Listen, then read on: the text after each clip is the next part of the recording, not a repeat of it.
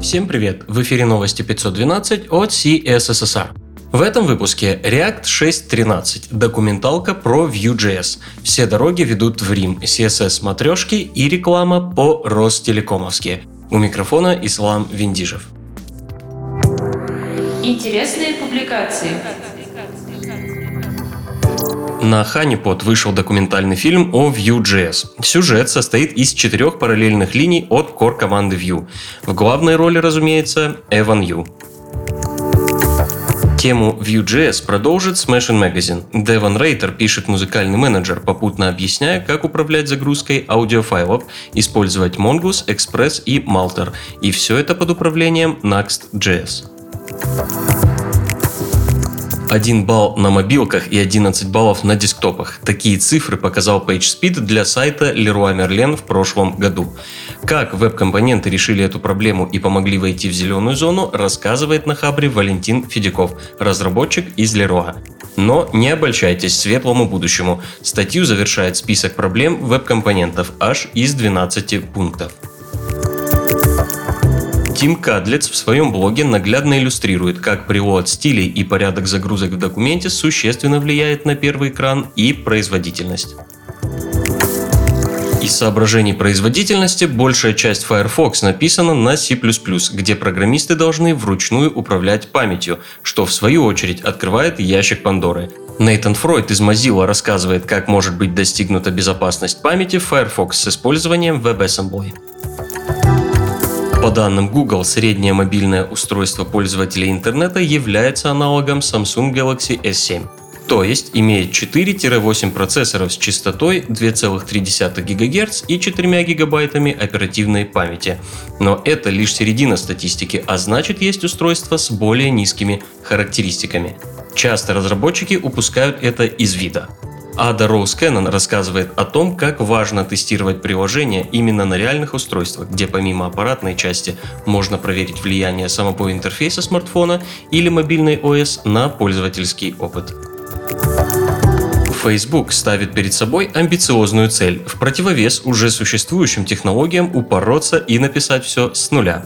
На этой неделе в общий доступ вышло решение Roam, которое выступает комплексным инструментом для линтинга, тестирования, сборки, сжатия проектов. И это решение не имеет зависимостей и поставляется как бинарник.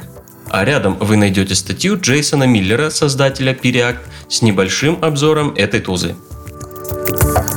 Если устали от программирования, то зайдите на CSS Tricks. Там Джей Томпкинс показывает, как создать матрешку на чистом CSS. Да-да, именно матрешку, которая собирается и разбирается. И все с анимациями.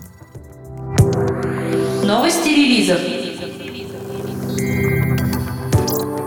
Неделю релизов открывает React 16.13. В нем запрещены старый синтаксис рефов, методы Create Factory и Unstable Create Portal. Был доработан Shoot Component Update в строгом режиме и расширены консольные ошибки при гидратации. Go апнулся до версии 1.14. Была добавлена новая система модулей, увеличена производительность Defer и системы распределения памяти. Также добавлено новое переменное окружение Go Insecure, при установке которой команда Go не требует использования HTTPS. В Laravel 6.17 появились Private Encrypted каналы и новая опция Cache Permission для конфигурации кэшей. Доступна бета-версия V8 8.1. Основная фишка этой версии – новая Intel Display Names API, упрощающая интернационализацию при работе с регионами, языками и валютами. Завершают неделю релизов Angular 9.04 и пара фикс-релизов Cake PHP 3.8.10 и 4.04. К другим новостям. Абоненты Ростелеком начали жаловаться в сети на то, что поверх основного содержания веб-страниц появляется рекламный баннер, который встраивается провайдером на сайты, не поддерживающие HTTPS. Через штатные интерфейсы личного кабинета не предусмотрена возможность отключения подстановки рекламы, но после написания претензии на странице заявок сотрудники Ростелекома отключают подстановку рекламы для конкретных абонентов. Судебные тяжбы в таких случаях затягиваются надолго. Формально абонент дает явное согласие на направление ему информации рекламного характера, о чем явно указано в договоре. А каким образом оно производится, не указано. Формулировка очень расплывчатая. Значит, может быть и через модификацию трафика в том числе. Уже больше года в GitLab появляются нерешенные ишью о том, что сервисом невозможно пользоваться без JavaScript. Вместе с этим GitLab, наоборот, только усиливает зависимость от JavaScript.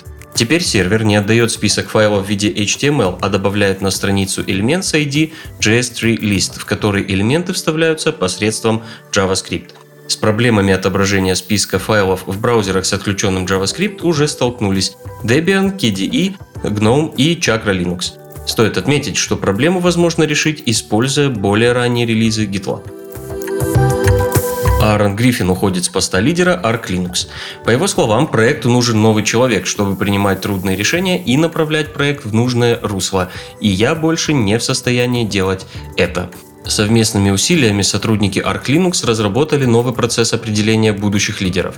Отныне руководители будут избираться персоналом сроком на два года. В ходе голосования уже по новому процессу был выбран новый проект-лидер Левента Полиак. Все ссылки на инфоповоды и сопутствующие публикации ищите в описании. С вами был Ислам Виндижев. До встречи через неделю.